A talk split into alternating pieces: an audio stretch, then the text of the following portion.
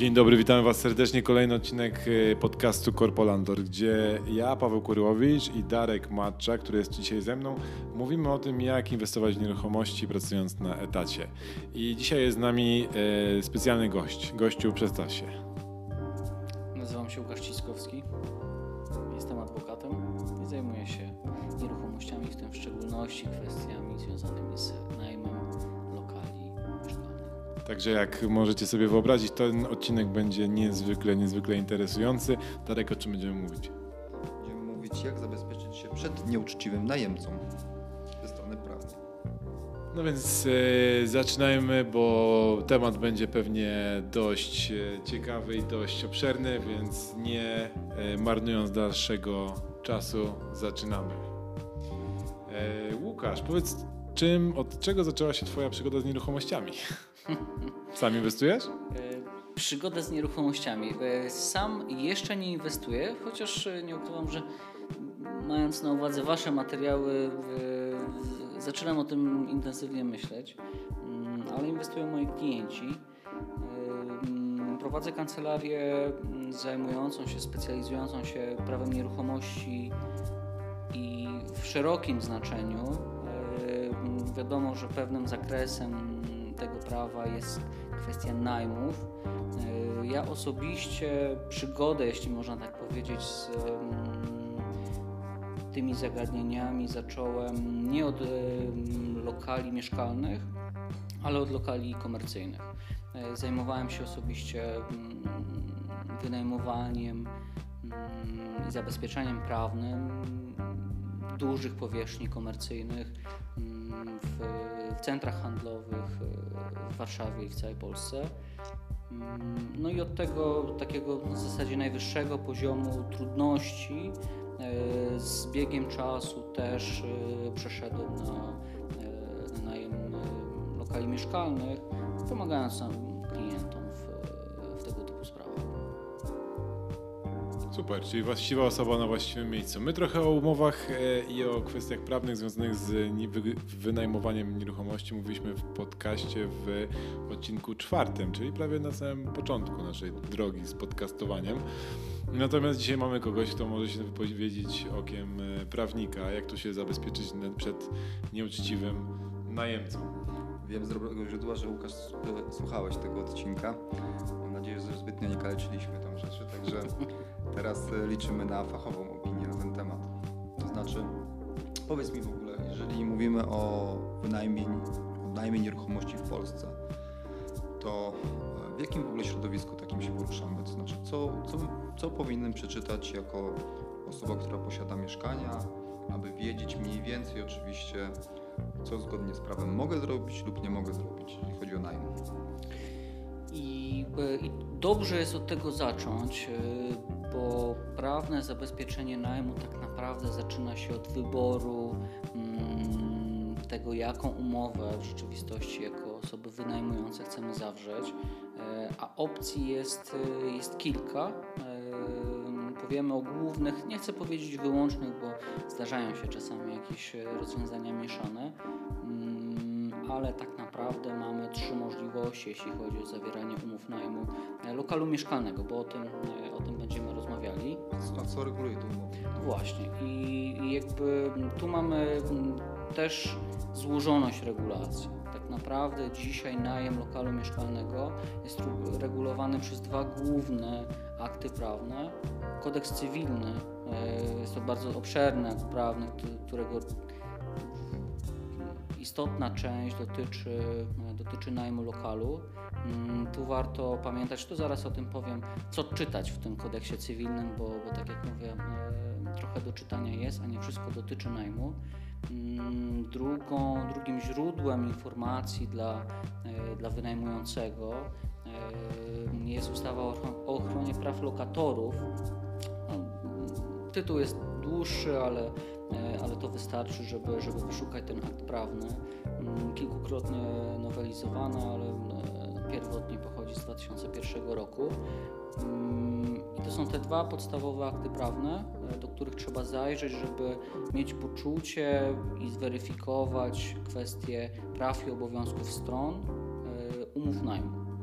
Mm, A to ciekawe, to znaczy, bo jest takie przeświadczenie w ogóle wśród najmujących, że tak naprawdę e, ja jako właściciel mieszkania nie mam żadnych praw.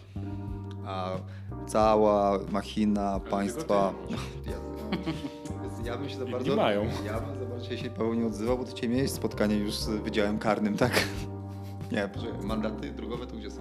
To wykroczenie. Wykroczenia, no to wykroczenia, także myślę, że dzisiaj nie jesteś odpowiednią osobą tutaj do rozmowy tutaj z panem mecenasem. To kontynuuj. to ja sobie pójdę. E, e, Dzisiaj, dzisiaj Paweł miał... Już się nie rozpędzę. A, dlaczego? To jest ciekawa historia, no. Ale nikt y, tutaj nie będzie y, chciał y, tego słuchać, bo mamy prawnika po to, żebyśmy porozmawiali o wynajmowaniu sobie mieszkania. nie? Dobrze, dobrze, dobrze. A ta To- historia może być na inny odcinek. Dokładnie, na inny odcinek. Po- To powiedz, jak to jest? Czy mamy jakieś prawa? E, Prawa oczywiście, prawa oczywiście są i, i wynajmujący również je ma. Mm, I to tak, żeby też uporządkować materię, em, też jak czytać te akty prawne, jakby w której kolejności. Bo e, zakładam, że część e, z naszych słuchaczy mm, będzie tymi kwestiami zajmować się samodzielnie. Ja oczywiście jako prawnik e, zachęcam do kontaktu z prawnikiem i konsultowania kwestii związanych z wynajmowaniem mieszkania, no ale wiem jaka jest rzeczywistość, e, wiele, wiele osób robi to samodzielnie, mm, więc żeby to ułatwić i niejako uporządkować materię, warto pamiętać o tym, że podstawowym aktem, który reguluje e, ten taki zrąb e, kwestii związanych z najmem jest kodeks cywilny i ta część dotycząca najmu w ogólności, ale też podrozdział e, dotyczący najmu lokalu.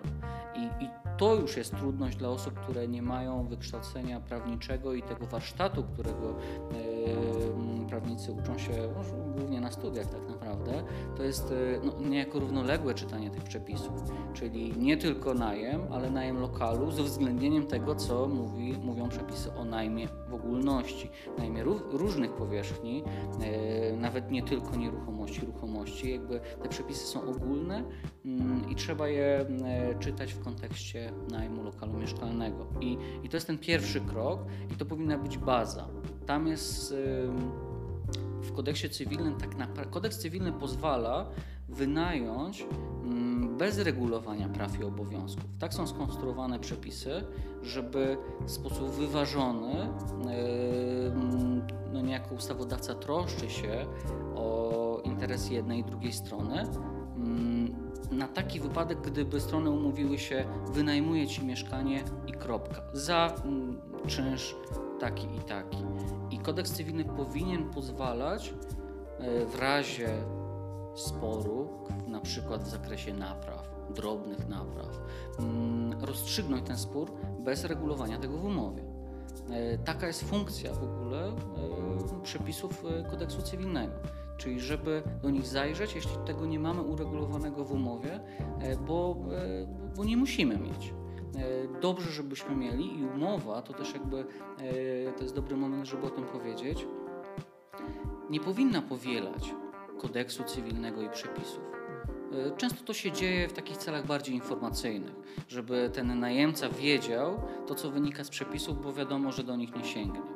Mm, Ale umowa z punktu widzenia wynajmującego i tego naprawdę realnego wpływu na prawa i obowiązki powinna polegać na modyfikowaniu przepisów ogólnych, które mm, mogą być modyfikowane, bo nie wszystkie mogą być modyfikowane. Poczekaj, dobrze, dobrze rozumiem jako laik, że tak naprawdę potrzebujemy tylko kodeks cywilny, to po co nam ustawa o ochronie lokatorów? No właśnie, to jest jakby to jest kolejny krok jakby w tej e, sekwencji niejako czytania przepisów e, o ochronie, m, bo ta ustawa m, została uchwalona, no jak sama nazwa wskazuje, celem ochrony najemcy i stąd być może to przekonanie i poczucie, że e, wynajmujący ma mniej lub w ogóle nie ma praw, gdyż e, zakres praw najemcy uregulowany w ochronie o jego, e, uregulowany w ustawie o jego ochronie mm, jest dość szeroki. Źródło tej ustawy dotyczyło zasobu gminnego i tego, jak najemca wynajmujący mm, lokal od e, miasta, gminy e, powinien, e, jakie powinien mieć prawa. Niestety część tych rozwiązań przeniesiono również na rynek prywatny. na wynajmowanie wśród, wśród właścicieli wynajmujących prywatnych. I to jest ten trzeci krok, który trzeba wykonać, czyli spojrzeć do tej ustawy, zastanowić się, które z tych przepisów mają zastosowanie do rynku prywatnego i większość z nich ma charakter niemodyfikowalny. E, nie można ich zmieniać e, w umowie. E, stanowią swoistą gwarancję dla najemcy, mm, że chociażby umowa nie zostanie wypowiedziana w krótszym terminie niż przewidziane w ustawie, albo z przyczyn innych niż wymienione w ustawie. Więc jakby cały czas podtrzymuję, umowa może obejmować te takie niezbędne elementy, nie będę tu używał nomenklatury prawniczej, ale to taki trzon, czyli co wynajmujemy i za ile, nawet nie na ile, bo może być na czas nieokreślony, ale te, te podstawowe rzeczy. Resztę możemy sprawdzić w przepisach. Mm, jeśli chcemy i umiemy to zrobić e, w sposób sprawny i taki skuteczny, możemy pewne rzeczy modyfikować, ale no nie wszystko. Pew są pewne gwarancje dla najemców, których e, modyfikować się nie da.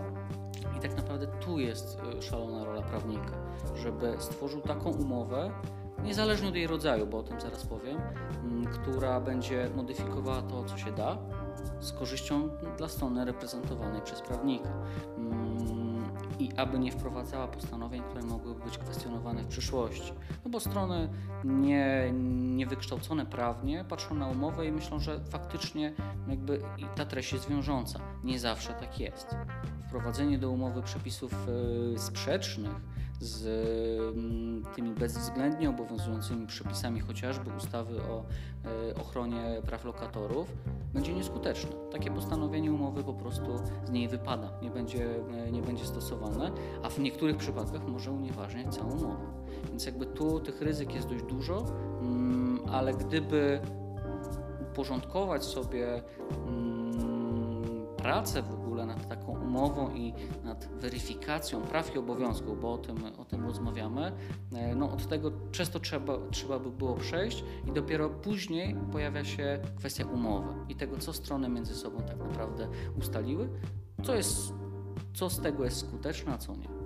Łukasz, to co mówisz jest mega ciekawe, tylko że jakby realia tak, tak, nie, nie, tak nie wyglądają. Mhm. Nie? Realia wyglądają w ten sposób, że jak już kupiłem mieszkanie, przygotowałem je do wynajmu, do, do wynajmu. Dałem reklamę w internecie i ktoś tam pierwszy zadzwonił do mnie, druga, trzecia, czwarta osoba, jedna z tych osób mi się spodobała i chce jej wynająć mieszkanie, to wtedy najczęściej jest tak, że ludzie mówią, kurczę, jeszcze potrzebuję umowę, nie? więc albo dzwonią do znajomego i ty masz jakąś umowę, coś ten, coś, coś pożyczysz, albo jest pierwsze co, yy, wujek Google i yy, umowa wynajmu mieszkania. I teraz, te, teraz jest taka sytuacja, że trafiają na pewnie kilka różnych rodzajów umów I zaręczam ci, że nikt z tych osób, albo 99% osób społeczeństwa nie przeczyta kodeksu cywilnego. E, może coś tam gdzieś tam słyszało, no, może oprócz Darka, bo on lubi takie rzeczy robić wieczorami. E, ani ochrony, ani, ani ustawy o ochronie praw lokatorów. A nawet jeżeli przeczytają, to większości z tych rzeczy nie zrozumieją. Przynajmniej ja tak mam, że jak czytam te, te, te zapisy prawne, to w ogóle wiesz, trzy czwarte rzeczy. No tak, no to wiadomo. E, więc powiedz mi, jak masz do czynienia, znaczy jak widzisz taką osobę jak ja, która nie rozumie tych zawiłych kwestii prawnych i nie potrafi sobie poskładać wiesz, kodeksu cywilnego, tam jednej ustawy, drugiej ustawy w jedną całość, no i jak podpiszę taką umowę e, podpiszę taką umowę, gdzie będzie tylko napisane za ile wynajmuję i co, e, to nadal się czuję trochę niebezpiecznie, że wiesz, że jakby nawet nie wiem na co się umówiłem z tym człowiekiem okej, okay, może gdzieś tam są zapisy prawa, które mi mówią i gwarantują jakieś rzeczy i gwarantują tej drugiej stronie jakieś rzeczy, jakby jakieś, jakieś postanowienia. Natomiast nadal nie czuję się, że wiemy, co, na co się umawiamy. Więc co byś poradził takiej osobie? Jakby wiesz, zaczynając od zera, nie? Osoba, która świetnie się zna, tym, zna na tym, jak dobrać sobie, znaleźć sobie mieszkanie i jak, jak to mieszkanie urządzić i zachęcić najemcę, no ale już jeżeli chodzi o kwestie prawne, to nie daje rady sobie. Wchodzę do internetu i znajduję, wiesz, trzy przykłady umów. I co teraz? Na pewno e, pierwszym krokiem, to o czym, o czym zaczęliśmy, powinno być e, wybór umowy. I tu już e, tak naprawdę bardzo dużo, wybierając rodzaj umowy najmu, o których e, zaraz powiem, już jesteśmy o wiele kroków, jeśli chodzi o bezpieczeństwo wynajmującego do przodu. Mm, nie wiem, czy jest to wiedza powszechna, ale dzisiaj zawieranie takiej zwykłej, tak zwanej umowy najmu, nie pozwalającej na to, na co pozwala najem instytucjonalny lub okazjonalny, no jest już pewnym ryzykiem źródła. Mm, Więc tak naprawdę wybór umowy. Ja przetłumaczę to, co chciał powiedzieć prawnik. E, wybór normalnej umowy najmu jest beznadziejny dla Was. Amen. Ale po, powiedz czemu, jakby, czemu ta zwykła umowa najmu jest... No właśnie, i to żebyśmy wiedzieli, co w ogóle z punktu widzenia najemcy jest ważne, y, wynajmującego jest ważne y, dla Was. To, żeby Wam najemca płacił, to jest raz. Dwa, żeby się wyniósł w momencie, w którym y, umowa się skończy, chociażby dlatego, że nie płaci. To są w zasadzie dwie podstawowe kwestie. Mm, I Kwestia płatności, ona zawsze będzie ryzykowna, no bo jak ktoś nie zapłaci, no to wiadomo, że dochodzenie roszczeń na, na drodze sądowej to jest droga przez mękę. E, No tu należy pamiętać oczywiście o kwestii kaucji. Istnieją też inne rozwiązania pozwalające na zabezpieczenie płatności. Mm, Dużo ważniejsze i tak naprawdę z mojej perspektywy mm, najbardziej kluczowe dla zape- zapewnienia bezpieczeństwa wynajmującego jest kwestia właśnie możliwości opróżnienia lokalu w momencie, w którym najemca przestaje mieć prawo do jego zajmowania. Kończy się umowa albo przestaje płacić i zostaje wypowiedziana e, no, z różnych przyczyn. I tu jest podstawowa różnica między umową zwykłą a umową najmu instytucjonalnego lub okazjonalnego. Te dwie w tym zakresie się nieomalnie różnią. Poczekaj, przecież to jest mój lokal, mam do niego akt własności. Podpisuję umowę najmu zwykłą, gdzie mamy kodeks cywilny i, i jak to ja nie mogę człowieka... Jeszcze zapłaciłeś jak za dworze. Zapłaciłem jak za zboże, jeszcze robiła mi dobra ekipa remontowa, więc zapłaciłem też dużo za to i nie mogę tego człowieka usunąć z mojego własnego lokalu? bez wyroku sądowego lub innego tytułu prawnego, który na to pozwala, o którym właśnie mogę zaraz powiedzieć, yy, nie można. Nie można w sposób samowolny mm, dokonywać tego typu czynności. Tego typu czynności, taki przymus, przymusowe usunięcie kogoś z lokalu i jego rzeczy jest zastrzeżone dla organów państwa. To często trudno właścicielom zrozumieć, szczególnie właśnie z uwagi na nacisk kładziony na e, no to takie święte prawo własności, które jest naruszane. To jakby tu nikt nie ma wątpliwości, że w ten sposób najemca, były już najemca, narusza prawo własności.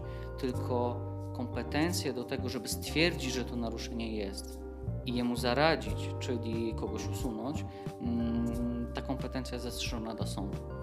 Yy, Nie zawsze, często mi się zdarza to tłumaczyć klientom, którzy nie mogą się z tym pogodzić. Przychodzą do prawnika i yy, mając rację, szukają, wymagają szybkich i bezwzględnych rozwiązań.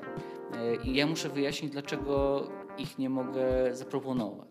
Yy, Myślę, że dobrym wyjaśnieniem jest to, że często sprawy są sporne co do tego, czy umowa ma, została skutecznie wypowiedziana, czy nie. No bo jeśli ktoś nie płaci, no to jest zero-jedynkowo, tak? Mija określony czas yy, na zaległość, dochodzi do wypowiedzenia i umowa yy, kończy swój, swój byt.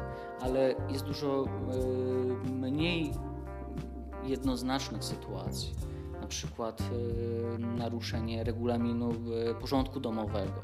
Są rzeczy sporne i obie strony mają poczucie, że mają rację. Ten, który chce się pozbyć najemcy z uwagi na jego złe zachowanie, a najemca chce zostać z jakichś względów. Czyli Y, zdewastował mieszkanie i mówi, że mu tak dobrze. Na przykład, także wcale nie zdewastował. Nie, Al- tak było. Albo, że to nie on zdewastował. Pies zjadł. Ale po, Tak. po, poczekaj. I, bo- I to musi rozstrzygnąć sąd, kończąc myśl. To musi rozstrzygnąć sąd i dlatego no, inaczej mielibyśmy samowolkę. Kto miałby rozstrzygać tego typu y, niuanse, więc niejako trochę... My na podcaście. Dzwonicie do nas, zadajecie pytanie, czy mogę wywalić daną osobę? My mówimy, że jasne. Później wpada moja ekipa, robi remont. Nie, ale poczekaj, bo powiedziałeś na ważną rzecz na początku. Jeżeli um, najemca nam nie płaci, to umowa kończy swój jakby byt, ale wtedy także nie możemy tej osoby usunąć Tak jest. z mieszkania. Właśnie o to chodzi. Mimo, mimo tego, że sytuacja wydaje się być zero-jedynkowa. Tak, jest, tak są skonstruowane przepisy, tak najłatwiej odpowiedzieć, e, właśnie z tego względu, że no, jest to gwarancja, no, to niepłacenie też może być sporne. E, na przykład najemca może uważać, że nie płaci. To jest przykład, który też e, gdzieś tam z życia mm, miałem okazję widzieć na własne oczy, bo mm, lokal nie spełniał warunków, na które się umawiał i uważał, że czynsz powinien być obniżony i złożył nawet takie oświadczenie. Przepisy na to pozwalają. W momencie, w którym lokal nie spełnia wymagań, e, no dość specyficznych, nie będę wchodził w szczegóły, bo, e, bo tu musiałbym trochę naruszyć tajemnicę, mm, czego nie mogę zrobić. E, Nie Złożył, mówił poza kulisami, chodziło o to, że jacuzzi nie działa. mm, nie spełniał oczekiwań, został obniżony czynsz najmu przez niego jednostronnie i wobec tego był spór, jaki ten czynsz powinien być płacony. On płacił taki, jaki uważał za słuszny. I kto ma kompetencje, żeby to rozstrzygnąć? Czy zadłużenie już jest na poziomie takim, które pozwala wypowiedzieć umowę, czy nie? Więc jakby z uwagi na tego typu wątpliwości ustawodawca przyjął jakby jasną granicę. Żadnego tego typu sporu nie może rozstrzygnąć człowiek sam, musi skierować się do sądu. Dobrze, ale dalej. Ktoś nam nie płaci, umowa wygasa. Jasne jest, że nie płaci, bo, bo nie chce Tak. i dalej nie możemy go usunąć. Tak, trzeba iść do sądu i uzyskać wyrok na, yy, eksmisyjny. Okej. Jaka jest Twoja opinia? Bo ja, ja słyszałem taką opinię, że wynika to trochę z konstytucji, która gwarantuje brak bezdomności w Polsce. Mm, I że dlatego należy się lokal zastępczy każdej osobie, aby jakby zachować tą, ten warunek konstytucyjny. yy, ja raczej szukałbym uzasadnienia w tym, co do tej pory powiedziałem, czyli tym, że ustawodawca z góry musiał założyć, że spory rozstrzyga sąd. E, A mm, z perspektywy wynajmującego najemca niepłacący jest najemcą, e, który robi to z premedytacją, ale zostaje tam z jakichś względów, być może świadomie wchodzi w spór, e, ale spór musi rozstrzygnąć sąd.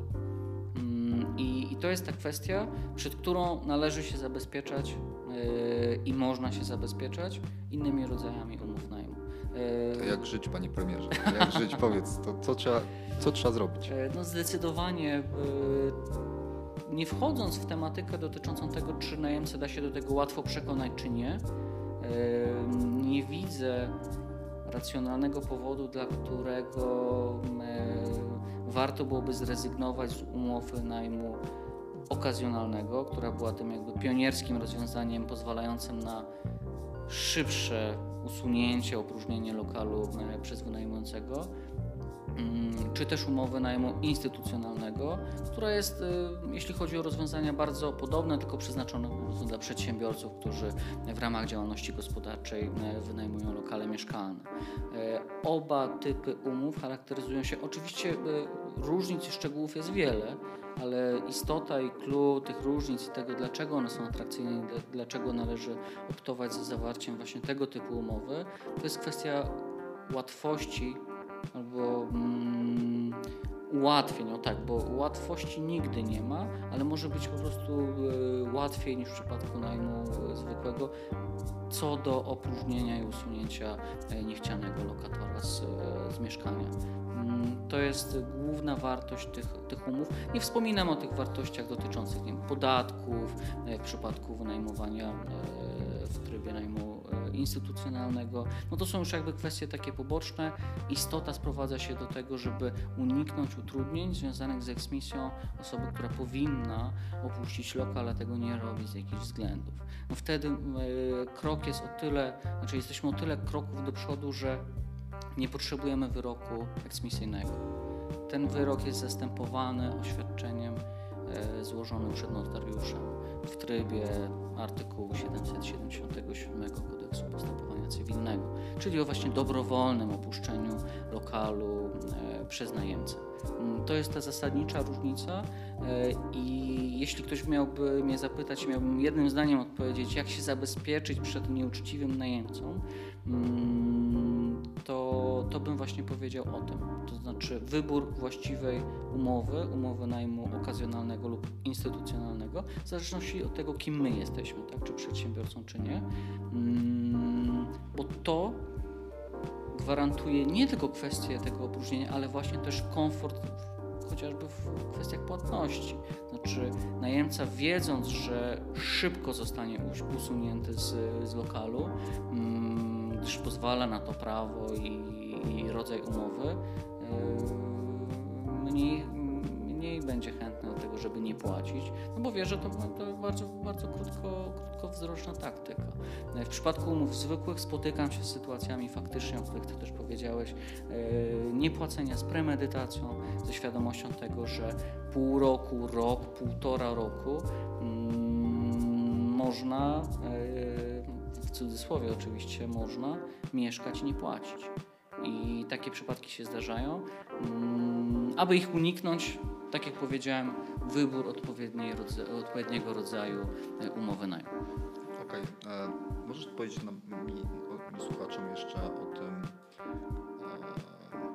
e, jak wygląda załącznik do umów.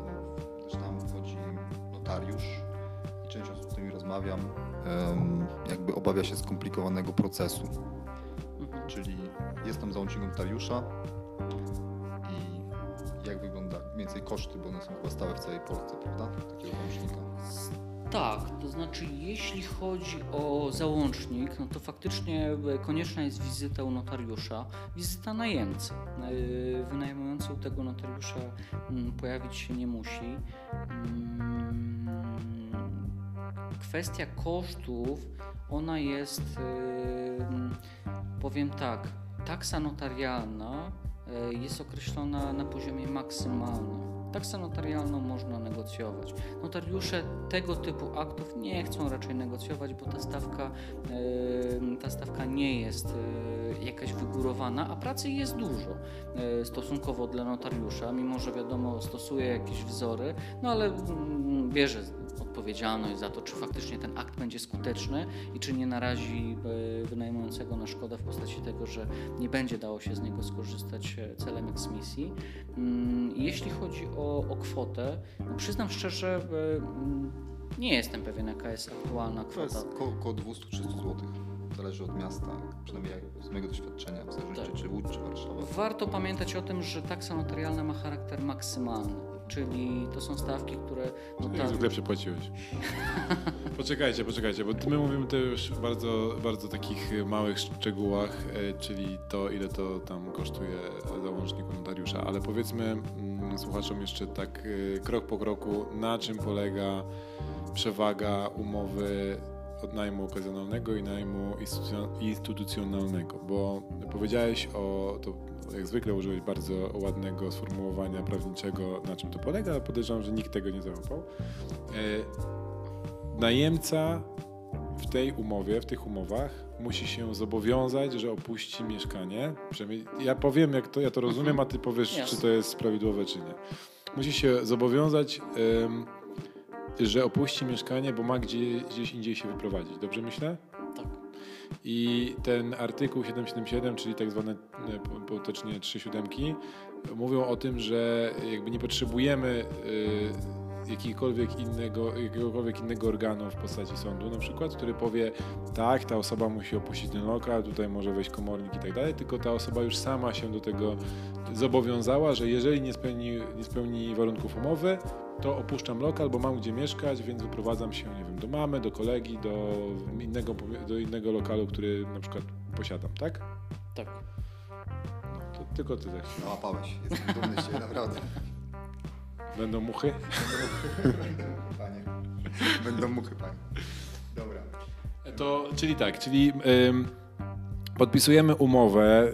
Y, to, co się znajduje w tej umowie, bardzo się jakoś od, od, od, odbiega od tego, co normalnie możemy się spodziewać w umowie y, wynajmowania mi- mieszkania, lokalu, czyli Gdybyśmy chcieli wchodzić w szczegóły, to te umowy mogą się różnić. są jakieś takie istotnie. jakieś, jakieś konkretne zapisy, tak? Tak, w których mo- może by umowa najmu okazjonalnego czy instytucjonalnego pozwalać na więcej, bo taka jest istota, to znaczy one były, mm, te rozwiązania zostały stworzone z myślą o wynajmujących. Oczywiście gdzieś tam cały czas z troską o najemcę, ale z myślą o tym, żeby zachęcić do wynajmowania, do wynajmowania legalnego i zgłaszanego do Urzędu Skarbowego, no bo mm, warto podkreślić, że to jest warunek mm, działania pewnych ułatwień, to znaczy to, żeby te umowy zgłosić i rozliczać. Czyli nie płacisz podatku, to, to umowa nie ma, tak, nie ma czyli e, e, ustawodawca dał pewne ułatwienia, nie tylko w kontekście tej eksmisji, ale też chociażby przyczyn wypowiadania Mhm. e, umowy najmu.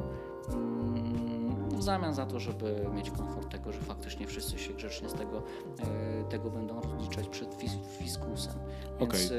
e, tak, ale główna różnica, akt notarialny. Czyli główne elementy, Tak. czyli y, że wynajmujemy ten i ten lokal na takich i takich zasadach, w tym i tym terminie, tyle za tyle i tyle pieniędzy, to zostaje, to jest standardowo, tak? Y, I pojawia się ten zapis właśnie, że najemca zanim przekażemy klucze do lokalu, to podpisze u notariusza takie zobowiązanie, tak? Akt notarialny, Akt notarialny. i bardzo ważne jest, aby e, ten akt notarialny w oryginale, znaczy z tymi sznureczkami od notariusza e, wynajmujący otrzymał. E, Żeby został mu wręczony, nie, że- żeby to nie był skan, żeby to nie była kopia, jakaś wersja przesłana elektronicznie, to musi być oryginał. Czyli mieszkanie jest moje, ja dostaję wersję ze sznureczkami. Tak. Wers- Wersję ze, ze sznureczkami najemca również może sobie zachować. się śmiejesz, ale ty- jak pamiętam, jak byliśmy tutaj pierwszy raz u Łukasza, to cztery razy musiałeś się zapytać, a ja chciałbym, no, wiesz, zapytać się w imieniu słuchaczy, no. Ja się uśmiecham się. Ja wyglądam się uśmiecham. Tak. Już. Warto o tym pamiętać, bo e, tylko oryginał, e, jakby to też mówię w cudzysłowie, bo to są wypisy aktu notarialnego, mm, tylko z nim można działać i realizować moc tych czterech, trzech siódemek lub trzech siekierek. Niektórzy też, Trzech e, siekierek. też określają. Mam pytanie, które często pada na, na szkole najmu. Co przy przedłużaniu takiej umowy? Czyli umowa jest na rok, najemca mówi, chce zostać dłużej. I co? I czy potrzebuje nowego aktu Dokładnie. To trochę zależy od treści pierwszego. E, Umiem sobie wyobrazić i widziałem takie rozwiązania, w których treść pierwszego aktu notarialnego zapewnia gwarancję również w przypadku przedłużenia umów najmu. Okej. Jednak e, większość przypadków jest tak, takich, w których ja rekomenduję swoim klientom e, m, zażądania nowego aktu notarialnego. No, szczególnie, że przychodzą najczęściej do mnie w momencie, w którym e, ten wcześniejszy już został zawarty i ma określoną stricte, e, no już niezmienną treść. E, I brakuje tych rozwiązań pozwalających na zastosowanie ich również w przypadku aneksowania umowy. To jest temat e, drażliwy i nie, niejasny, jeśli chodzi o przepisy, dlatego z uwagi na wagę sprawy i na to, żeby faktycznie akt notarialny był skuteczny i żeby nie było tylko e, złudzenia e, ochrony, mm, w przypadkach spornych należy zażądać nowego aktu notarialnego. W ten sposób tak naprawdę tylko i wyłącznie jesteśmy w stanie zagwarantować sobie bezpieczeństwo pod tym ważnym kątem, czyli możliwości usunięcia niechcianego e, lokatora z mieszkania. A teraz zrobimy przerwę, bo rozładowuje się laptop, na którym na, nagrywamy y, ten oto podcast, także za chwilę wracamy do Was. Z powrotem. Ej. I w ten oto magiczny sposób wróciliśmy po naładowaniu laptopa. Ja przypomnę tylko, że mówiliśmy o tym, e, żeby podpisywać e, u notariusza aneks e, tego, tego aktu notarialnego, który ma zapewnić nam możliwość e, eksmisji kogoś, jeżeli nie daje rady spełnić warunków naszej umowy. Ja jeszcze mam do Ciebie jedno pytanie. Łukasz, taka sytuacja. Coś mi się nie podoba w tym, jak naj- wynajmuje ode mnie człowiek mieszkanie. Na przykład mam podejrzenia tego, że nie utrzymuje czystości w lokalu i ta czystość jest taka po prostu, wiesz, denerwująca. Znaczy, mieszkanie jest kompletnie nie do życia, jakby według mnie, tak? I, czy ja mogę sobie po prostu wejść i zobaczyć? Kwestie wejścia do lokalu i takiej inspekcji e, regulują przepisy, ale może również regulować umowa. Więc e, najczęściej prawnicy odpowiadają, że to zależy, ale faktycznie to zależy od tego, co masz w umowie. Czyli jeżeli wpiszę w umowie, że mam prawo wejść w dowolnym momencie do mieszkania, to mogę w dowolnym momencie wejść do mieszkania, które jest moje? I tu należałoby się zastanowić, czy takie postanowienie nie narusza prawa e, najemcy jako często konsumenta w przypadku chociażby umowy najmu instytucjonalnego. Mm, Temat drażliwy.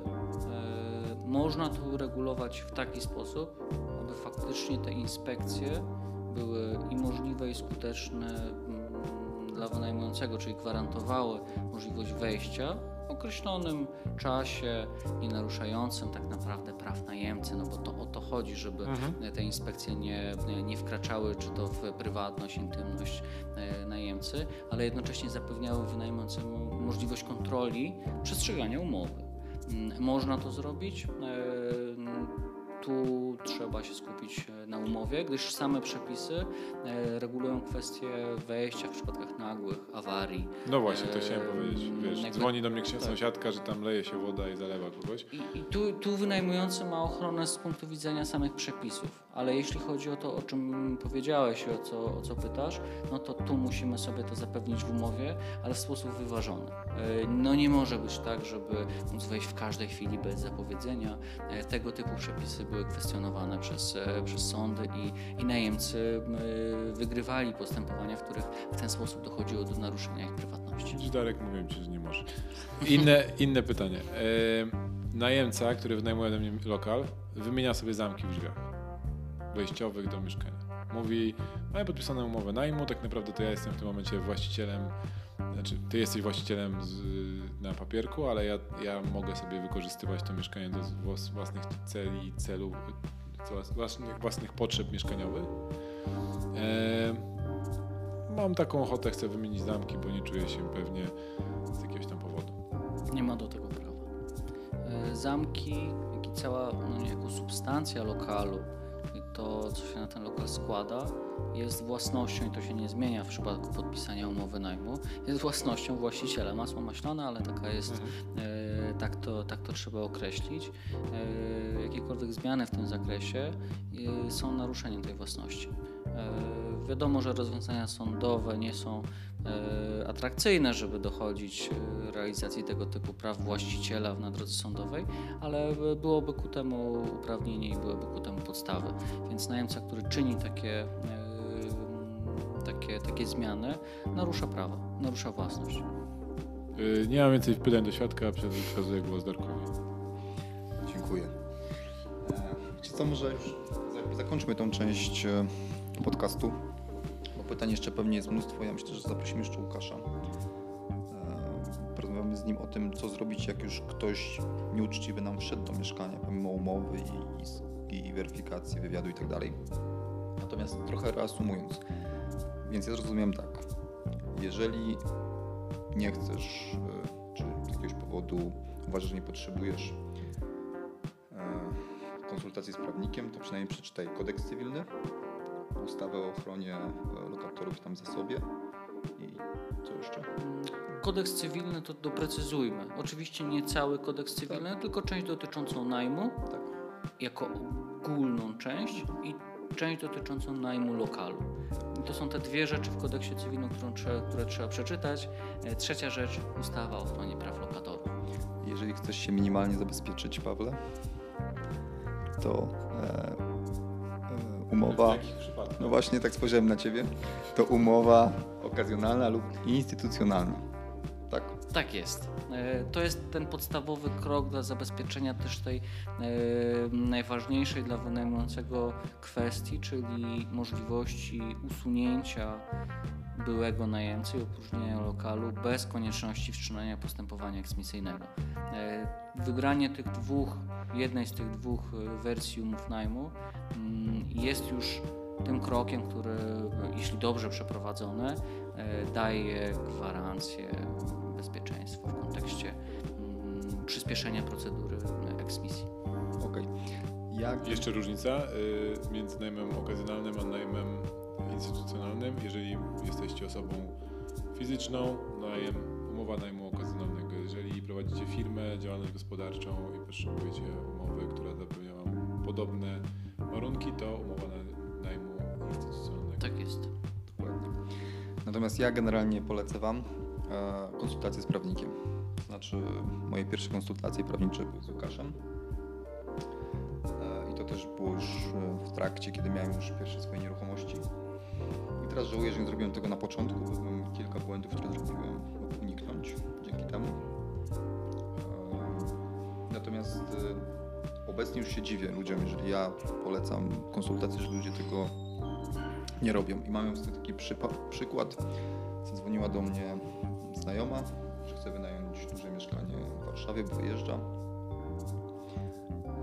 E, I mówi mi, czy Darek, czy tam taka standardowa sytuacja, czy masz umowę? Mówię, no mam, ale jaką potrzebujesz? No taką, ale wiesz, tu jeszcze potrzebuję to, to, tutaj jest taka sytuacja, a tu jeszcze jest kolejna sytuacja prawna. Ja mówię, wiesz co, myślę, że warto w takim przypadku iść do prawnika. Koszt prostej konsultacji prawniczej to jest kilkaset złotych. A ona na to, nie no gdzie, to kilkaset złotych, gdzie, przecież ile ja na to wydam? Moje pytanie było, ile miesięcznie, za ile planujesz wynająć to miesięcznie to mieszkanie? I tam padła kwota ponad 5000 złotych. Całe mieszkanie jest warte, myślę, że półtora miliona co najmniej. I chyba trzeba zmienić trochę tą mentalność, to znaczy myślę, że warto na początku drogi wydać te kilkaset złotych i mieć pewność, że umowa, która tak naprawdę jest na złe czasy, Was ochroni, gdy ryzykujecie dobrem wartym półtora miliona. Nie wiem, co Ty o tym myślisz, Pawle? Y, Ja zawsze dzwonię do Łukasza Ciskowskiego z y, kancelarii y, Ciskowski-Czupajło. Dobrze powiedziałem, przekręciłem? Znaczy kolejność jest odwrotna, więc Y, Czupajło and Ciskowski y, i y, robię to dość regularnie, nawet czasami tylko po to, żeby sobie porozmawiać. Nie, prawda jest taka, że w 100% się zgadzam. To jest, to jest tak, że jak wynajmujemy samochód za tam 100 tysięcy, to dostajemy do podpisania umowę, która ma kilka albo kilkanaście stron, a jak wynajmujemy własne mieszkanie, które jest warte 500 tysięcy plus, w większości przypadków, to y, myślimy, że coś, co ściągniemy z internetu nam w 100% wystarczy, no a bardzo często tak nie jest, szczególnie, że dużo, dużo y, zapisów umowy będzie dla nas indywidualnych. Oczywiście jest część jakaś tam, y, która się powtarza, natomiast podejrzewam, że każdy z Was będzie miał jakieś konkretne wymagania wobec najemców i dobrze nawet skonsultować, jak to ma być zapisane, żeby to miało rzeczywiście e, moc prawną. Niestety w prawie i w e, tam przypadkach jakichś sporów w, e, sądzie bardzo często ważne jest to, jak dane, dane zdanie jest sformułowane. No i parę tam czasowników może zmienić kompletnie to, jak kto to interpretuje. Zgadzam się. Jak kto to, Jak kto to. jak kto to interpretuje. Bardzo po polska mi, mnie e, się wypowiadać dzisiaj. Masz prawo dzisiaj. E, Tak. e, Okej, ale Łukasz, a jakby co jeżeli ktoś się nie zabezpieczy w ten sposób, o którym my mówimy, e, jakie mogą być konsekwencje tak czasowe? Jakby wiesz, jeżeli ktoś, jeżeli naj, najemca zna podstawy chociaż prawa i nie zależy mu za bardzo na tym, żeby e, spełniać swoje obowiązki najemcy, i zaczyna, przestaje płacić, no zosta- zostajemy przy naj, najprostszym e, przykładzie, przestaje płacić nam czynsz, a my podpisaliśmy z nim umowę, którą ściągnęliśmy z internetu, umowę najmu zwykłego. E, Jak to wygląda w praktyce? w praktyce i to o tym warto powiedzieć pod kątem mm, wartości tych konsultacji prawnych. Nawet w takiej najprostszej, nawet tego, co dzisiaj powiedzieliśmy w, e, w ramach podcastu. Mm, ta wartość może się przełożyć na no, w zasadzie dziesiątki tysięcy złotych. E, Dlaczego? Dlatego, że ten czas, który mm, upłynie od rozpoczęcia niepłacenia przez najemcę czynszu do możliwości wypowiedzenia umowy, upływu okresu wypowiedzenia, wszczęcia postępowania sądowego, uzyskania wyroku pierwszej instancji, następnie uprawomocnienia się tego wyroku w sądzie drugiej instancji może sięgać, nie przesadzę, jeśli powiem, dwóch lat.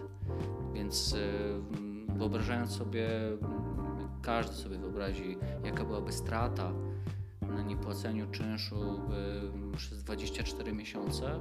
Mm, plus innych opłat pewnie. Plus innych opłat, y, plus no, braku jakiego, jakiejkolwiek troski o nieruchomość. Jest odpowiedź na, na, na to pytanie. Ile można stracić? Chociażby wybierając formę, formę umowy najmu, więc no, no powiem tak, e, ciężko byłoby mi powiedzieć, że nie warto e, konsultować tego typu e, kwestii z prawnikami. Mm, od ogólnych kwestii, o których dzisiaj mówiliśmy, po szczegóły, które też, tak jak też powiedziałeś, diabeł tkwi w szczegółach. Jeśli chodzi, jeśli trzeba by było iść do sądu i rozważać kwestie praw i obowiązków na drodze postępowania sądowego, często diabeł tkwi w szczegółach i jedno słowo może obrócić sprawę do góry nogami. Więc z tego względu no, jakby to jest mój zawód i tym się zajmuję, więc ciężko byłoby mi kogokolwiek e, zniechęcać. Ale mam nadzieję, że, że ten przykład, który powiedziałem, który wielokrotnie widziałem na własne oczy, zachęci do tego, żeby przynajmniej rozważyć, e, zastanowić się nad wyborem, e, czy to rodzaju umowy, ewentualnie skonsultowania jej treści z prawnikiem. No nie trudno sobie jest trudno sobie wyobrazić takie przykłady, że młoda para wynajmuje od nas mieszkanie, coś tam się zmienia w, e, w, warunka, w warunkach życia, w sposobie zarabiania pieniędzy, przestaje wam płacić, później e, niestety dla nich, dla was niestety pojawia się w ich e, domostwie dziecko, sprawa cały czas trwa, a wy macie tylko problem na głowie i nie macie pieniędzy i myślę, że ryzyko jest o tyle spore, że warto się na tyle zabezpieczyć, szczególnie jak planujecie wynajmować więcej niż jedno mieszkanie i to, to warto sobie przejść, porozmawiać z prawnikiem, e, zrozumieć na czym polegają poszczególne ryzyka i tak zapisać umowę, żeby czuć się bezpiecznym. Nie? Dokładnie. Kończymy, słuchajcie, ten główny temat, bo jesteśmy delikatnie poza czasem. Przechodzimy do pytania od naszego e, słuchacza. E, napisał do nas Łukasz na grupie, e, na stronie e, Corpo Landlord na Facebooku e, z takim pytaniem, e, ukośnik zarzutem że mówimy bardzo często o strategiach inwestowania w nieruchomości, natomiast on sam wykorzystuje taką strategię, że kupił mieszkanie w miejscu, gdzie sam nie mieszka. Łukasz powiedział, że mieszka w Krakowie, a kupił mieszkanie, czy dwa mieszkania w Katowicach i zarządza mu tym profesjonalnie firma.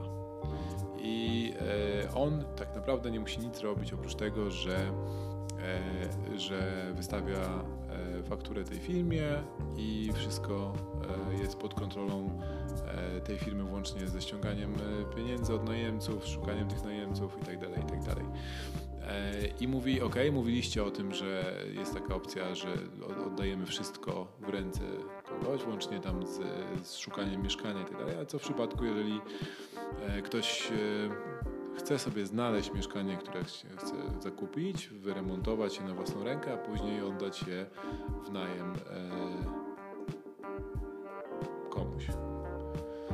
Ja myślę, że po części odpowiadaliśmy na to pytanie. Znaczy, Pytanie, czy, pytanie pole, polega na tym, czy w ogóle coś takiego rekomendujemy, dlaczego to się nie pojawiło. Ja myślałem, że objęliśmy to e, taką właśnie e, ten rodzaj najmu, czy ten rodzaj strategii, objęliśmy tą, tą sferą właśnie outsourcingu całego procesu. Natomiast rzeczywiście, jak później przesłuchałem i zobaczyłem sobie, przeanalizowałem, to e, rzeczywiście trochę się to różni jednak, tak? No bo inaczej jest w momencie, kiedy, tak jak nasz znajomy daje tylko pieniądze i w sumie tak naprawdę mało od niego zależy, oprócz tego, że pewnie dostał, dostał tam dwie, trzy propozycje kupienia tego czy tamtego mieszkania, ale wiesz, ludzie dostają mieszkania w spadku, ludzie zmieniają miejsce zamieszkania i wykorzystują stare mieszkanie, przygotowują je pod najem i później tylko zostawiają komuś w, zarządzanie. E, podobno, z tego co napisał nam Łukasz, e, koszty tego zarządzania w jego przypadku to jest około 10% tego, co, e, co dostaje od najemców, plus jakieś tam drobne pieniądze związane z jakimiś przelewami, jakieś takie drobne prowizje. Robiłeś coś takiego kiedykolwiek? Nie, natomiast byłem bardzo blisko kilka lat temu, żeby oddać wszystkie swoje mieszkania e, w zarządzanie jednej firmie. Natomiast e, chyba przez lata doszedłem do takiego jakby procesu, jeżeli chodzi o wywiad i sam najem. Tak jak mówię, on nie jest dla mnie bardzo obciążający. Natomiast w przypadku, jeżeli kiedyś wyjadę za granicę albo będę chciał zupełnie outsourcować nawet kilka godzin w miesiącu, to bardzo poważnie rozważę ofertę jednej firmy, która zresztą jest też reklamowana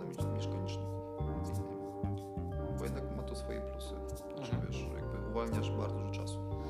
Ja dodam tylko, że ostatnio analizowałem taką ofertę, tylko nie na naszym rynku, tylko w Wielkiej Brytanii, gdzie się przygotowujemy na e, właśnie najem taki outsourcowany w 100% e, zarządzany przez, przez agentów nieruchomości. Tam to tak się tak można zrobić. E, I powiem Ci, że koszty tego są znacząco wyższe i to mówię o, o procentach, oczywiście nie o, o, samych kwotach, e, o procentach i myślę, że ten rynek pójdzie w tą stronę, że jakby im więcej będzie takich inwestorów, którzy nie będą chcieli się sami zajmować najmem, wiesz, szukać najemców, później e, zajmować się tym, że tam przecieka kran albo że trzeba zmienić pościel albo nie cokolwiek innego, e, czy, czy żarówka przestała działać, to, e, to, to będzie coraz więcej firm, które będą e, świadczyły takie usługi e, i to też będzie kosztować. E, W, w przypadku tego, co my patrzyliśmy, co, co analizowaliśmy, to wygląda to w ten sposób, że w Wielkiej Brytanii płacisz za to, że wykorzystujesz, tutaj wracamy do e, tematu dzisiejszej rozmowy, za to, że wykorzystujesz ich formatkę umowy, płacisz pierwsze pieniądze, później e, za to, że oni znajdują ci em, najemcę i weryfikują tego najemcę, płacisz drugie pieniądze. Później za to, że ściągają pieniądze z tego najemcy, płacisz trzecie pieniądze, a, a jak kończy się umowa, a ta umowa jest roczna, to płacisz kolejne pieniądze za to, że aneksują tą umowę. Pomimo tego, że najemca zostaje i tak dalej, i tak dalej. Plus jeszcze tam jest kilkanaście różnych, e, jest wachlarz kilkunastu różnych usług, które mogą Ci świadczyć i oczywiście każda z tych usług e, kosztuje. Więc e, koszty dochodzą nawet do 30% tego, co, co pobierasz od najemcy. Musisz oddać takiej firmie zarządzającej. Myślę, że w, w tą stronę powoli może to zmierzać też w Polsce. Myślę, że będzie zmierzał w, tą- w tą stronę i, ja nie wiem, czy to w ogóle nie jest lepszy model niż branie jednej stawki, która tak naprawdę wybierz komuś 10% i jeżeli tego nie rozbijesz, to nie tam jest pracy. Ja akurat wiem, bo robię to jakby od dawna i widzę, ile to jest jakby pracy i procesu, ale osoba, która wchodzi dopiero e, w najem, no co, no, wystawiasz ogłoszenie, najmujesz, koniec kropka. No nie, tam jest dużo, dużo rzeczy, które się dzieją jakby w tle i taka firma, jak rozbije to wszystko na, na składowe, to dopiero mo- może, może się łatwiej wtedy sprzedaje takie usługi. Ale tak widziałem tę ofertę, wysłałeś mi, dziękuję i robi wrażenie. Szczegółowością. Łukasz, czy z punktu widzenia prawnego taka relacja, gdzie oddajemy zarządzanie jakimś, jakiemuś innemu podmiotowi, e, ma jakieś znaczenie, czy to nadal jest e, tak, że to umowa powinna być spisana między najemcą a wynajmującym? Czyli wła- właścicielem jakby nieruchomości. To może być przekazane, jakby e, te, te prawa mogą być przekazane na, na podmiot trzeci? W tego typu przypadkach e, sama umowa zazwyczaj, chociaż umiem sobie wyobrazić wyjątki, ale zazwyczaj będzie e, zawierana między właścicielem a najemcą. Mm, Formalnie. Czym innym jest oczywiście kwestia zorganizowania całego procesu zawierania umowy, być może zawarcia tej umowy przez pełnomocnika e, z firmy zarządzającej nieruchomością, czyli bez udziału tak naprawdę właściciela, ale z wielu przyczyn e, stroną samej umowy powinien być właściciel, stroną formalnie. Przy podpisywaniu może, może korzystać z pomocy tego typu firmy. Mm, A jeśli chodzi o uzasadniony tak z punktu widzenia prawnego charakter tego typu relacji, mm, warto tego typu relacje rozważyć pod kątem odpowiedzialności za jakieś niepowodzenia związane z wynajmowaniem swojego mieszkania, chociażby e, najemcę, który nie płaci czynszu, a kwestia jego eksmisji nie została w sposób skuteczny zabezpieczona. Wówczas można byłoby myśleć o przeniesieniu odpowiedzialności za taką sytuację na podmiot profesjonalny, który zobowiązał się do tego, aby mm, ciągłość najmu, e, zapewnić jego e, określony e, przychód z, z tego najmu mm, i taka dywersyfikacja ryzyka i odpowiedzialności może mieć miejsce właśnie za pomocą zlecenia tego typu usług mm, podmiotom profesjonalnie zajmującym się zarządzaniem nieruchomościami. No, co się oczywi- oczywiście, tak jak już zresztą mówiliście, wiąże z podziałem korzyści płynących z tego typu. Więc coś za coś, w zależności od tego, jak e, ktoś jest w stanie zorganizować samodzielne zarządzanie, mm, jak pewnie czuje się w zarządzaniu samodzielnym, też właśnie pod kątem tych ryzyk mm, i czy, czy chce sobie zwiększyć komfort e, tym, aby odpowiedzialność za to w jakimś sensie przyjęła firma zarządzająca. Reasumując, warto z taką umową przyjść do prawnika. Aby ta umowa z firmą zarządzającą też miała sens, bo z- zakładam, że em, firmy zarządzające robią wszystko, aby w umowach ograniczyć swoją odpowiedzialność e, i odpowiedzialność za tego typu konsekwencje wynikające e, ze strony najemcy. Mm, Warto taką umowę skonsultować, żeby nie musieć konsultować innych. To tak trochę e, zabezpieczenie na przedpolu. A po dzisiejszym podcaście wiecie o tym, że te y, firmy, jedną z ważniejszych rzeczy jest to, żeby one, one em, rekomendowały albo używały po prostu umów najmu okazjonalnego albo instytucjonalnego, bo jak używają umowy zwykłego najmu, od- nieodpowiednio zabezpieczycie, to mogą być z tego grube problemy. Szczególnie jeżeli oni są rozliczani z tego, żeby była jak, jakaś tam ciągłość najmu zachowana, więc może nie będą tak bardzo kru- skrupulatnie wybierali tych najemców, jak wy byście to robili w swoim mieszkaniu. Okej. Eee, mam nadzieję, Łukasz, że odpowiedzieliśmy na Twoje pytanie. Nie negujemy tego, tej strategii, wręcz za, za, zachęcamy, natomiast z głową, jak, jak zwykle. Każdy ma jakieś tam inne po- potrzeby, każdy ma inną strategię i każdego każdy będzie miał po prostu co innego do niego mu będzie pasowało, tak. Okej. E, Przechodzimy do ostatniej części naszej dzisiejszej rozmowy. E, Kończy nam się powoli czas, ale jeszcze na pewno zdążymy opowiedzieć o rekomendacjach Corpo Landlorda, czyli o rzeczach, które nam pomagają w życiu. E, I dzisiaj zaczniemy od naszego gościa Łukasz. Chciałbym się dowiedzieć od Ciebie, co w ostatnim czasie pomogło Ci w swoim życiu zawodowym albo prywatnym. Jako, mm, że, że, że podcast dotyczy bardziej sfery zawodowej niż prywatnej, więc, więc na niej się skupię. Mm, Pominę kwestie związane z technologią. E, Zakładam, że, że wiele osób korzysta z różnych rozwiązań, które ułatwiają nam pracę. Ja, ja korzystam bardzo intensywnie i, i faktycznie ma to sens, ale powiem o czymś innym, o czym e, ostatnio usłyszałem od swojej przyjaciółki, która e, zajmuje się no jest, jest, jest coachem biznesowym, tak, tak to można według e, dzisiejszej nomenklatury ująć. I spotkaliśmy się któregoś, e, w któryś poniedziałek e, na spotkaniu prywatnym mm, i narzekałem przy niej na to, że bardzo źle znoszę poniedziałki, że poniedziałki są, są dla mnie mm, to jakby mam syndrom nienawidzenia poniedziałku. Ciężko, ciężko je znoszę. Wynika to prawdopodobnie z tego, że klienci bardzo często e, chcą załatwiać sprawy na początku tygodnia, mm, szczególnie te ważne dla nich sprawy. Od tego zaczynają e, i trafiają z tym do mnie licznie. Mm, I, i faktycznie po, po takim poniedziałku czułem się jakby, mm, jakby to był już czwartek e, lub piątek, e, z, tak, z taką intensywnością pracy.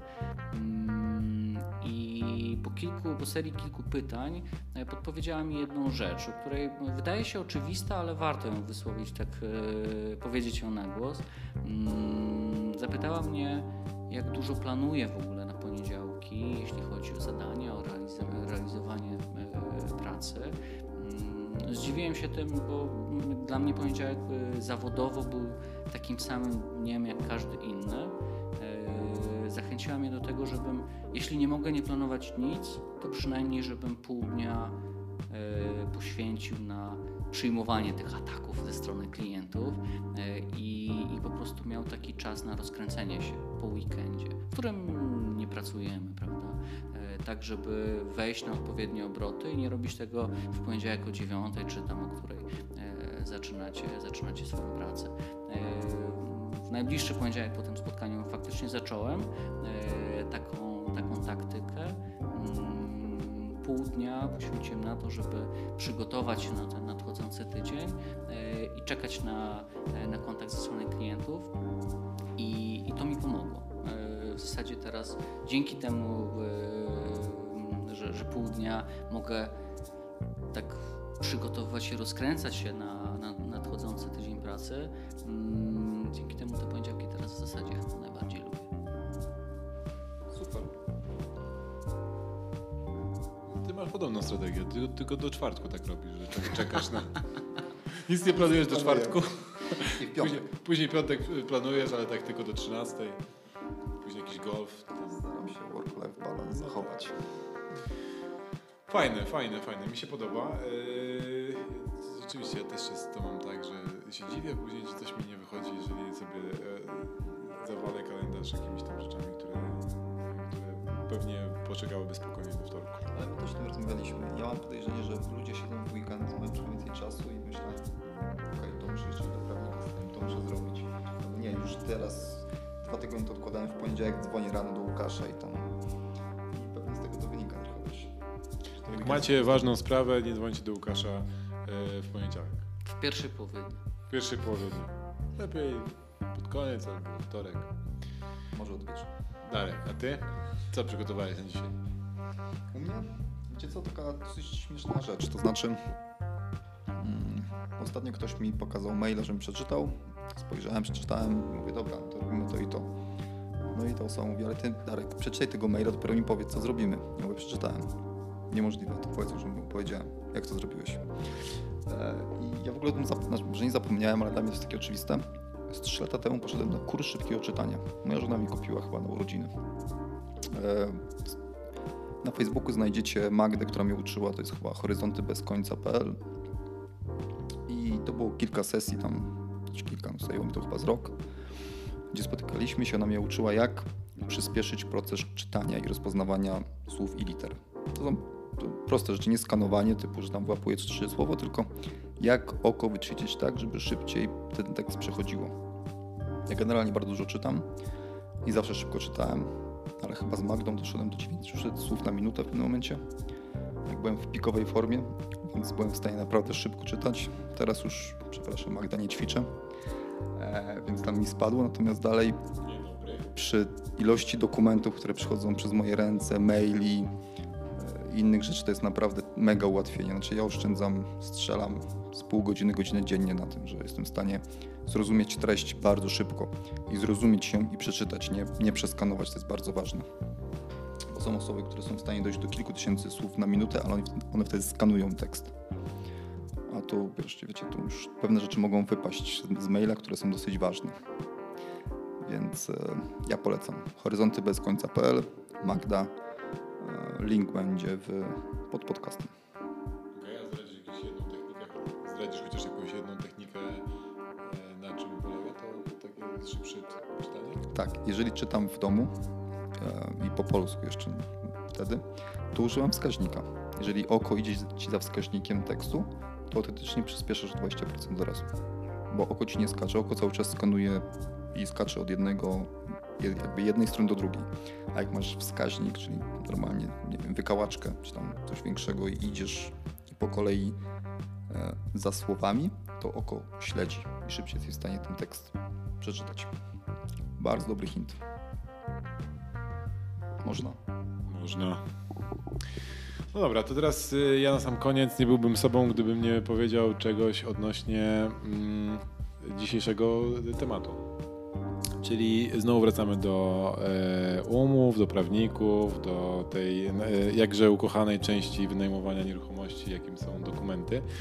I e, dla tych osób, które e, chciałyby e, no co, szablon umowy tak naprawdę, bo to jest chyba najczęściej, co ja się spotykam od moich znajomych, którzy przy, przychodzą do mnie i mówią słuchaj, bo coś wynająłem, tylko nie wiem jeszcze ten, nie, nie wiem, która umowa jest najlepsza, to może byś mi podrzucił jakiś szablon. To y, razem z Łukaszem przygotowaliśmy y, taki szablon y, umów najmu okazjonalnego, między innymi najmu instytucjonalnego i umowy, najmu, i umowy, e, które się przydają przy zakupie nieruchomości. I to wszystko umieściliśmy w naszym e, szkoleniu online szkoła najmu.pl i to jest to wszystko, te wszystkie szablony, e, które e, są warte pewnie parę tysięcy złotych w sumie, jakbyście przyszli do Łukasza i byście chcieli po prostu taki szablon, żeby wam stworzył. Darek płacił, także czujcie się, czujcie, czujcie e, ge, gest sponsora. E, Nie, no tak naprawdę to dzięki temu, że prowadzimy te kursy w, e, w formie szkolenia online, czyli gdzie jesteśmy w stanie dotrzeć do wielu, wielu osób, to e, tego rodzaju koszty jesteśmy w stanie rozłożyć na wiele osób, tak? Więc dzięki temu wy oprócz tego, że macie masę informacji od nas e, w, w formie wideo, macie dostęp do grupy na Facebooku, która się wymienia informacjami, gdzie możecie zadawać pytania, gdzie my jest, służymy Wam pomocą. E, oprócz tego, że macie dostęp na nasze spotkania offline, gdzie się spotykamy raz na jakiś czas i, i obgadujemy sobie rzeczy nie przez internet, tylko tak e, ocz, oko w oko. E, oprócz tego, że jest, e, są, e, są spotkania live raz na kwartał, takie online, to jeszcze macie takie dodatkowe materiały, jak chociażby szablony umów, które możecie wykorzystać, albo przynajmniej które mogą być bazą do tego, żeby przygo- przygo- przygotować taką umowę na wasze, mm, na wasze potrzeby. Ja rzeczywiście korzystam z tych umów, Darek tak samo z tego co wiem. Łukasz też, jak sobie kupi wreszcie pierwszą nieruchomość, to kiedy, Łukasz? Przyznaj się, jak tam, pipeline? Myślę, że ten rok. No. no, mamy zobowiązanie, sprawdzimy Cię, wrócimy do tego. Mamy jeszcze parę y, pomysłów na podcast, więc na pewno sprawdzimy.